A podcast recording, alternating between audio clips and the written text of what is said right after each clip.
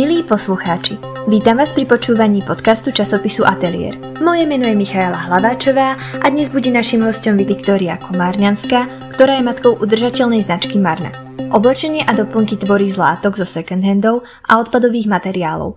Aj vďaka Viktórii sa má naša planéta o čosi lepšie. Viki, vítaj.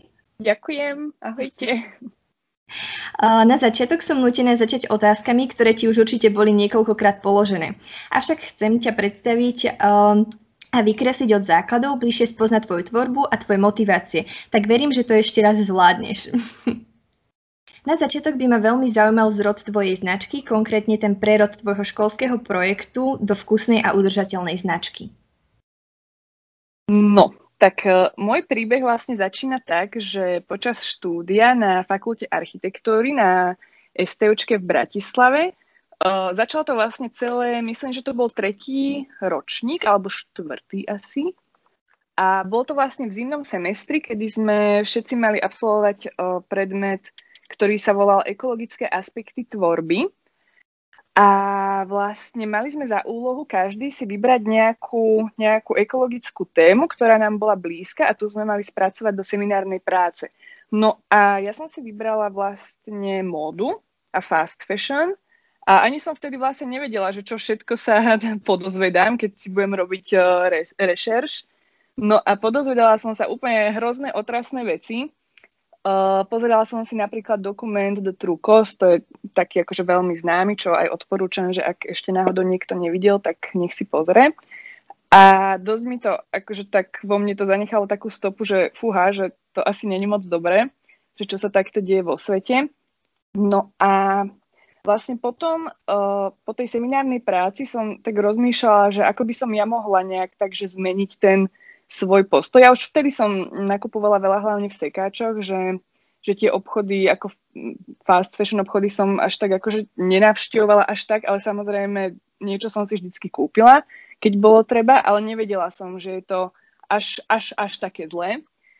Tak uh, som rozmýšľala, že, že ako by som to teda mohla ja zmeniť a kúpila som si šiaci stroj, a rozhodla som sa, že, že aspoň nejaké veci si skúsim tak, že sama pre seba spraviť, čo akože myslím si, že, že každý, kto takto niekedy mal problém s fast fashion, že sa podozvedal tie veci, takže tiež takto nejak uvažoval, že buď teda bude nakupovať len v sekáčoch, alebo si možno skúsi niečo spraviť sám. No a potom vlastne ďalší semester uh, sme mali písať bakalárskú prácu a ja som si vybrala tému nositeľná zodpovednosť kde vlastne som vytvorila kolekciu kabeliek pre... Ja som si stanovila takú, takú cieľovú skupinu, že by som chcela urobiť niečo pre, pre ženy, ktoré žijú taký akože kreatívny život a veľa sa stretávajú s priateľmi a častokrát, keď idú ráno do práce, tak potom prídu až večer domov, že majú tie dni také plné, nabité. No a ako predstaviteľky tejto cieľovej skupiny som si Vybrala Veroniku Pilátovú, ktorá bola vtedy šéf-redaktorka Inspire magazínu a Dominiku Žákovú, maliarku. No a baby som vlastne monitorovala nejaké dni a oni sa mi fotili, že ako sa obliekajú alebo že aké tašky nosia. A vlastne sme zistili, že presne žijú takéto tie životy, že kedy ráno si na seba navešajú ruksak, tašku, malú tašku a chodia proste ovešané celý deň, lebo prenášajú notebooky, um, foťáky, farby, proste strašne veľa vecí, nejakú kozmetiku, no proste všetko, čo také akože ženy potrebujú celý deň. Takže som pre ne vytvorila udržateľnú kolekciu kabeliek, ktorá obsahovala ruksak, takú tote bag na nákupy a vlastne malú crossbody kabelku na také akože cennosti a veci, čo potrebuješ mať stále pri sebe. Takže to bola moja bakalárka a potom vlastne ďalší semester som sa rozhodla, že by som sa chcela venovať tej upcyklácii, takže som si zvolila ako tému toto. A vlastne vtedy vznikla kolekcia na novo, ktorú vlastne šijem doteraz, pretože je nesezónna. A vlastne tie veci stále sú v ponuke už 3 roky a takže takto to vzniklo. Má to veľmi zaujímavú históriu a veľmi, ako, ten nápad sa mi veľmi páči, pretože sa ma poznám také tie dni, keď idem niekam úplne ovešená ako vianočný stromček a teraz nevieš čo skôr brať, akú väčšiu tašku zobrať. Hej, hej, vlastne tam my sme hlavne prišli na to, že, že ono aj keď si, že ovešaná, ale máš tie mhm. kabelky všetky v nejakom, že jednom materiáli a v jednej farbe, tak vyzerá to akože lepšie, ako keď máš červený ruksák a modrú plátenku a čiernu kabelku, takže to akože malo byť skôr si ovešaná, ale malo to byť také akože subtilné, že aby to všetko spolu ladilo, že už teda máš nosiť toľko vecí v toľkých taškách. Áno, a hlavne nemiešaš nejaký športový ruksak s elegantnou kabelkou a platenka hey. do toho a nie je to taký mix. Hey, hey. Mňa by zaujímalo, čo, sa, čo pod sebou skrýva pomenovanie Marna? Mm, no, po, toto pomenovanie Marna vzniklo zase v rámci uh, ďalšieho predmetu a to bol grafický dizajn. A vlastne my sme mali za úlohu corporate identity a buď sme mohli pretvoriť nejakú, ktorá už existovala, že sme mohli vlastne prerobiť nejakú, nejaké logo a názov inej značky, alebo sme si mohli vytvoriť niečo vlastné. A ja som vtedy vlastne sa rozhodla, že, že už dlhšie som akože niečo takéto chcela, takže to využijem a, a povedala som si teda, že skúsim tú vlastnú, nejaký ten vlastný názov. No a Marna vznikla vlastne ako stredová časť môjho priezviska Komárňanská. A to, akože bolo to veľmi tak, taká náhoda, že predtým ja som úplne otrasné, hrozné názvy ma len napadali a, a toto bolo prvýkrát také, že wow, že to, toto by mohlo byť, že znie to tak akože celkom zvučne a že je to vlastne taký, taký kúsok mňa, že tak mi to tak začalo dávať zmysel, tak pritom som aj ostala a už som to viacej neriešila. Áno, tak je to krátke, je to výstižné, ľahko sa to pamätá, takže to bola určite Hej. veľmi dobrá voľba. Mne sa veľmi páčilo, ako si sa v jednom rozhovore vyjadrila a dovolím si ťa citovať. Povedala si, že od návrhára si kupuješ kúsok s príbehom. A teda, ako Marna funguje? Rada by som bližšie spoznala proces výroby nového kúsku od toho nápadu cez nákup látky až po finálny produkt. No, funguje to teda tak, že vlastne tie strihy, ktoré ja využívam, tak e, vznikli pred tými, myslím, že 3 roky sú to už, počas uh, toho predmetu, kedy som riešila tú upcykláciu a vlastne tie základné strihy mi ostali a tie stále využívam, takže to už mám také svoje dané, že, že už moc akože ne, aj vymýšľam nové, ale čo, vždycky sa vraciam akože k tomuto, čo mám overené. No a vlastne potom vždycky následuje ten proces, že idem do sekáča a tam je oddelenie bytového textilu. A niekedy sa tam dajú naozaj že nádherné látky zohnať, úplne nové, krásne, tak uh, vždycky to chvíľku trvá, že sa tam musím tak akože prelistovať tými látkami a vždycky ich musím kontrolovať, lebo oni ako sú tam zložené a niekedy sú akože aj väčšie, tak uh, musím skontrolovať, či sú v dobrom stave, či nemajú nejaké dierky alebo nejaké fliačky, takže toto trvá dosť dlho. No a potom vlastne, keď prídem domov, tak e, tie látky vyperiem, aby boli pekné, čisté, voňavé. Mm, následne si podľa tých strihov prekreslím to, čo idem robiť. Potom zošívam, zase operiem, keď je to hotové, žehlím medzi tým a potom už finál je, že prišiť vysačku a, a už to teda len buď dať do nejakého obchodu, alebo to nafotím na sebe a, a dám na e-shop. Je to dlhý proces, určite aj náročný. A kto je vlastne cieľovou skupinou Marny? Vieš čo, cieľovou skupinou um, no sú ženy určite, lebo pre chlapcov zatiaľ ešte moc nerobím, ani asi neplánujem, aj keď uh, veľakrát sa ma to pýtajú, ale obávam sa, že na to nemám vôbec ja takú nejakú že kapacitu. Takže sú to určite ženy, ktoré hm, chcú žiť možno udržateľnejším životom a ktoré radšej podporia možno nejakého lokálneho tvorcu, umelca, ako teda, hm, že si kúpia, ja neviem, tričko niekde vo fast fashion reťazci. Ale samozrejme, aj keď si kúpiš tričko vo fast fashion reťazci, tak to neznamená, že nemôžeš podporiť aj niekoho takého, že lokálneho. Čiže Mm, povedala by som asi, že, že sú to ženy, ktoré mm, majú možno nejaké minimalistické šatníky a, a majú rady jednoduchosť. No, ono teda tvoríš rôzne kúsky, či už oblečenie, ako napríklad košele, topy, sukne, šaty, ale potom aj doplnky, kabelky, všimla som si aj tie skranči z gumišky do vlasov a náušnice. Zabudla som ešte na niečo? Myslím, že nie. Ešte tašky, plátenky a vlastne tašky z PVC materiálov, ktoré odoberám od jednej automobilky. A potom ešte mám kožené kabelky, ktoré zase vyrábam z kože ktorá je taká akože je to väčšinou, že tretia trieda a má rôzne chyby na sebe, kedy vlastne počas života to zviera príde k nejakému zraneniu. A teda tá, takáto koža je ťažšie predajná. A ja ju odoberám z jednej garbiarne na Slovensku uh, a oni vlastne nechovajú svoje zvieratá na to, aby teda potom ich uh, využívali na kožu, ale oni práve odkupujú tieto kože od malých lokálnych farmárov. Čiže keď už takýto osud to zviera má mať, tak aspoň nech sa využije všetko. A ja si teda vy, vyberám schválne tie kože tej horšej triedy. Pretože tým, že robím všetko ručne, že neseká mi to stroj, tak viem tie chyby obísť, viem sa im vyhnúť a tým pádom tú kožu veľmi dobre využiť. To sa mi inak veľmi páči, že využiješ fakt, že všetko, vyberáš si aj tie materiály, ktoré sú nejakým spôsobom poškodené a vieš to obísť. To je ako fakt úplne super. Mne by aj zaujímalo, že ku, ku tvorbe ktorého kúsku máš tak najbližšie, lebo predsa len niečo sa robí ľahšie, niečo ťažšie, niečo máme radšej, niečo máme menej radšej. Tak čo, čo z tejto tvorby pokladáš za taký, za taký tvoj favorit? To vôbec neviem povedať, pretože tým, že všetky tie veci vyrábam sama od úplne tých návrhov až po to získavanie, či už je to návštevy tej, či už to návštevy tej garbiarne alebo návštevy sekáčov, tak uh, každý kúsok, ktorý vyrobím, mám strašne rada a ja koľkokrát si aj tak poviem, že bože, toto si musím nechať, len to až tak teda nejde.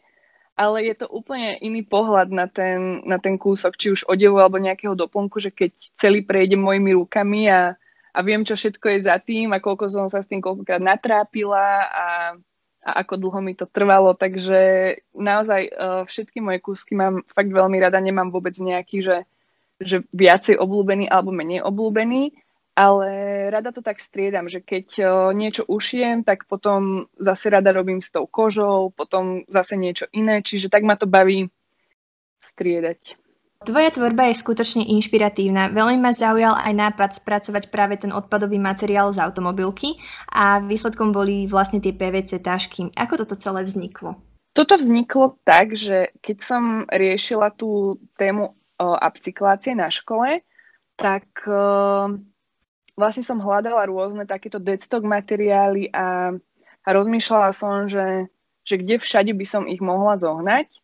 No a s týmto mi pomohol môj tatino, ktorý v automotív pracuje, takže pomohol mi obvolať nejaké, nejaké automobilky a oni teda samozrejme mali ten odpad, lebo veď odpad je vždycky všade. A koľko času si vyžadovala tvorba takejto tašky? Ja väčšinou teda ten odpad dostanem v takých menších rolkách a musím to teda dobre vymerať, tak tiež, aby aj z toho odpadu vznikal čo najmenší odpad, aby som ho mohla dobre využiť. Takže najskôr si to vždy premeriam, potom to čistím, potom ručne našívam vysačky, také na týchto PVCčkách mám uh, ešte také papierové, ktoré akože môže sa stať, že sa potom tak trošku popúkajú, ale nechcela som tam dávať ešte akože plast navyše, takže som zvolila papier, takže tie tam uh, ručne prišívam, no a potom samotné zošitie kabelky, to už netrvá až tak dlho, ale akože celý ten proces, no neviem, možno hodinku, len zase tam treba počítať aj s tým, že, že ísť pre to PVC do niektorej automobilky, tie sú samozrejme mimo miest väčšinou, o, potom to zase priniesť domov, tam to rozložiť, očistiť celé, vystrihnúť. Je, je to také akože pracné, neviem, neviem to tak povedať asi, že, že koľko presne. Jasné, ono záleží, čo do toho procesu celé započítaš, lebo aj s tými Hej. cestami, tak to je skutočne časovo náročné. Upcyklované kabelky zo starých banerov festivalu, festivalu Grape boli tiež legendárne. A ako si sa dostala k tejto spolupráci? Mňa Grape oslovil, vlastne na Grape uh, vždycky býva Urban Market. A s Urban Marketom mám takú akože, no kvázi spoluprácu, alebo teda není to ani spolupráca. My slúbili proste, že vždycky po podujatí mi dajú svoj banner, lebo tým vždycky je tam nejaký motív, či už je to nejaký že vianočný alebo letný, tak vždycky ten banner sa využíva len na tú jednu akciu. Uh, takže oni mi takto vždycky podarovali svoje banery. No a na ten Urban Market som ja aj išla na Grape a vlastne tak sa to nejak dostalo k Jurajovi Podmanickému, ten mi potom zavolal a ja, že jasné a, a tak to bolo. v skratke tie veci sú koľkokrát vnímané ako odpad a ľudia ani nenapadne, že by sa to ešte ďalej vôbec dalo nejakým spôsobom využiť. A ešte to aj vyzerá vkusne. wow. Hey, jasne, no tie banery hlavne sú také, že z nich ten odpad robí len to, že je tam vlastne potlačený ten dátum tej udalosti, že inak sú to úplne proste nové materiály a čiže vôbec akože nemusia skončiť v tom koši. Zachytila som aj tvoje upcyklované bavlnené plátenky z látky, ktoré boli zo skráchovanej továrny. Nápad pracovať s materiálmi, ktoré by boli odpadom alebo by už vôbec nemuseli byť využité, ale by sa niekde povalovali, kým by sa v konečnom dôsledku tým odpadom aj tak nestali, je mi veľmi sympatický. Odkiaľ čerpaš túto inšpiráciu? Tak e, napríklad, čo si spomínala tieto látky uh, z tej skrachovanej továrne, tak to vlastne minulý rok uh, som takto robila live stream so Zuzkou Dudkovou, keď začala vlastne pandémia, tak robila sériu takých, takých live streamov. No a, vlastne pri tom rozhovore mm, mi ona odporúčila jednu textilnú galantériu, Textile Mountain sa to volá v Prahe. A oni vlastne posielajú aj online teda môžeš si kúpiť online látku, oni ti ju pošlu. Uh, no a vlastne prešiel rok a ja som tam, akože sem tam som tam zavítala na tú ich stránku a pozerala som si, že, že akú ponuku majú, no ale teda až, až teraz po roku som sa konečne odhodlala si nejakú teda objednať, lebo mm, bolo to pre mňa také trošku ťažké, vieš, že predsa len keď nevidíš, že čo kupuješ, tak len podľa tých fotiek, ale veľmi som si to zoomovala, pozerala som, že, že čo presne, aká tá látka asi bude tak som tam vlastne našla dve, jednu krásnu čiernu, jednu uh, takú nefarbenú bavlnenú. No a, a potom už vlastne, keď tá látka dorazí, tak tiež vždycky si ju rozprestriem, pozriem, že, že aká je veľká, čo všetko by mi z nej mohlo výjsť a pomeriam to tak, aby vznikal teda tiež najmenší odpad, lebo rada tú látku využívam proste celú. A keď náhodou sa stane, že nejaký kúsoček mi ostane, tak väčšinou to využívam na tie scrunchies, že naozaj ja z tej celej rolky látky, ktorá mi prišla, tak ja neviem, ten odpad bol úplne že minimálny, proste pár nejakých odrezkov, čo som len zarovnala nejaké kraje alebo tak. Páči sa mi, že ešte aj z toho odpadu ten odpad minimalizuješ. Teraz budem asi trošku negatívna, keď vyťahnem koronavírus, ale zaujímalo by ma, aký má pandémia dopad na tvoju značku a celkovo tvoju tvorbu. Zachytila som, že je tam hlavne problém s látkami, keďže ich nakupuješ v second handoch a tie boli zatvorené. Áno, ja vlastne uh, teraz už, teraz je apríl, čiže už nejaké 4 mesiace vlastne som takto, že bez látok. Uh, preto vlastne som aj využila tú možnosť objednať si online z toho textile, textile mounting, No a ale teraz v pondelok sa už otvára, takže ja už mám pripomienku, už na 9 sa tam idem postaviť do radu a už idem kupovať nové látky, lebo už nemôžem vydržať, takže už, už sa len to chystám. No a ako ovplyvnila pandémia? Ten minulý rok to bolo ešte celkom v pohode, lebo vlastne obchody boli zavreté len, myslím, nejaký mesiac. Takže to sa ešte dalo tak celkom vykryť. Uh, no tento rok je to horšie. Uh, hlavne, akože tie prvé mesiace po Vianociach bývajú také, alebo teda ten prvý možno január býva vždycky taký, že nič moc. Ale v podstate tým, že už je apríl a stále všetky obchody, v ktorých ja teda predávam nejaké svoje veci sú zavreté, tak uh, určite to pociťujem, akože extrémne to pociťujem, môžem povedať. Ale zase na druhej strane ma to nakoplo, že konečne si spraviť e-shop, Takže to som celkom rada. Len e, aj ten e-shop to ešte chvíľku trvá, že kým si proste ľudia na to zvyknú a, a, a kým proste si to tam všetko možno nejak tak napozerajú. Čiže, no není to ľahké, ale snáď to bude lepšie, dúfam. Akože už veľakrát som tento rok mala také, že som si povedala, že fú, že toto už je asi môj koniec a že už vyhlasujem krach, ale, ale zase Márna je proste také, že neviem si predstaviť, že, ako by som, že čo by som iné robila. Vieš, že to je proste tak, taká, taká strašne silná už súčasť mňa, že, že vôbec neviem, ako, že, že čo by som iné ja tak mohla robiť. Takže snažím sa nevzdávať to, ale no mám aj také dni, že kedy si hovorím, že už asi, že koniec. Áno, tak ono je to v podstate ako také tvoje babetko a toho sa tiež no. proste nevzdáš, keď si jeho matka. Hej, hej presne. No podľa toho, čo si povedala, tak predpokladám, že, to, že na to rozvoľňovanie opatrení sa veľmi tešíš. A už aj vieš, aký kúsok bude prvý, ktorý ušieš? Záleží od látky, ale ja si to tak predstavujem, že dúfam, že za tie 4 mesiace sa im tam nahromaždilo strašne veľa dobrého a ja to všetko zajtra vykúpim. Takže tak si to ja predstavujem. Možno, že zajtra budem odchádzať odtiaľ úplne smutná, nešťastná, že nič som nenašla lebo to vždycky je to strašne o šťastí, vie, že niekedy sa mi naozaj podarí proste nakúpiť látky, strašne veľa, strašne krásnych, prírodných, bavlnených a niekedy nenájdem, že nič. Ale teda vždycky už, keď tam nejaké sú, tak si berem aj do zásoby, že aby som teda mala, ale teda už sa mi minuli. No. Takže nemám už nič a, a dúfam, že teda zajtra tam niečo skvelé nájdem. Tak to budem na teba veľmi myslieť. Um, ako veľmi sú ľudia ochotní kúpiť si kvalitný produkt, ktorého výroba je šetrná k životnému prostrediu v porovnaní s uh, kúpou nejakého kúsku z výpredaja z fast fashion obchodu? A v súvislosti s čím podľa teba tá ochota rastie?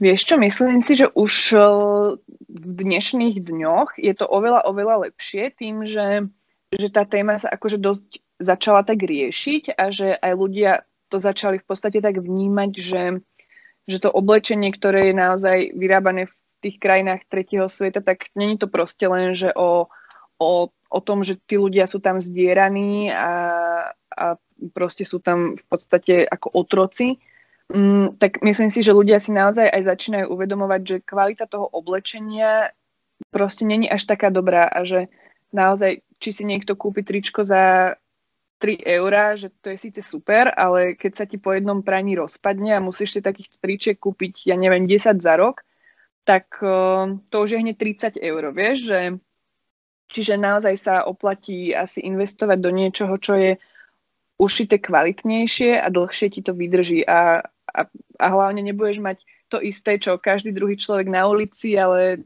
budeš si to tak opatrovať a strážiť, vieš, že, že toto tričko som si kúpil od toho a od toho a, a som z toho šťastný, teším sa, lebo viem proste, komu išli tie peniaze, kto ho vyrobil, v akých podmienkach a, a proste je to úplne taký, že iný pocit, ako keď len ideš do toho obchodu, kde všetko je nahádzané a, a predá ti to niekto za pokladňou len tak.